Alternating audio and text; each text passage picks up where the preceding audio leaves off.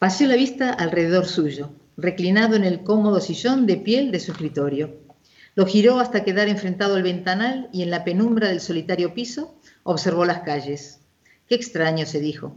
Poca gente aquella hora. Algún coche y las luces de las farolas que le resultaban suficientes para alumbrarse al pasar por el cristal y verse hundido en su guarida.